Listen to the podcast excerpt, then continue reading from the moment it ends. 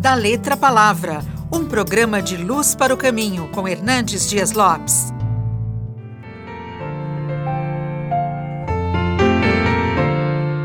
O Brasil tem hoje mais de 200 milhões de habitantes.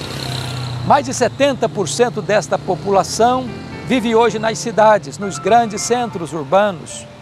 A cidade tem suas vantagens, tem sua atração. Nós encontramos na cidade alguns benefícios, como, por exemplo, a saúde, a educação, o transporte, a mobilidade, as facilidades e oportunidades da vida. A cidade oferece também seu glamour, seu prazer, o lazer, a cultura, a interação com as pessoas. Tem muitas coisas boas que borbulham da cidade, mas também tem suas desventuras, tem seus riscos, tem suas ameaças.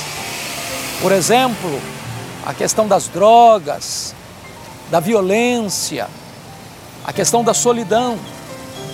Você pode viver na cidade com significado, tendo uma vida abundante, tendo uma vida feliz. Você pode criar pontes de contatos, você pode relacionar-se com mais pessoas, influenciar mais gente, ser uma bênção na vida das pessoas.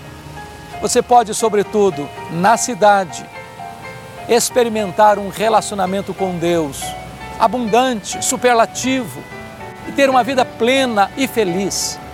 Na verdade, onde quer que você esteja, seja num grande centro urbano, numa grande metrópole ou numa pequena cidade, ou mesmo no campo, você pode conhecer a Deus. Você pode experimentar o amor de Deus jorrando em seu coração.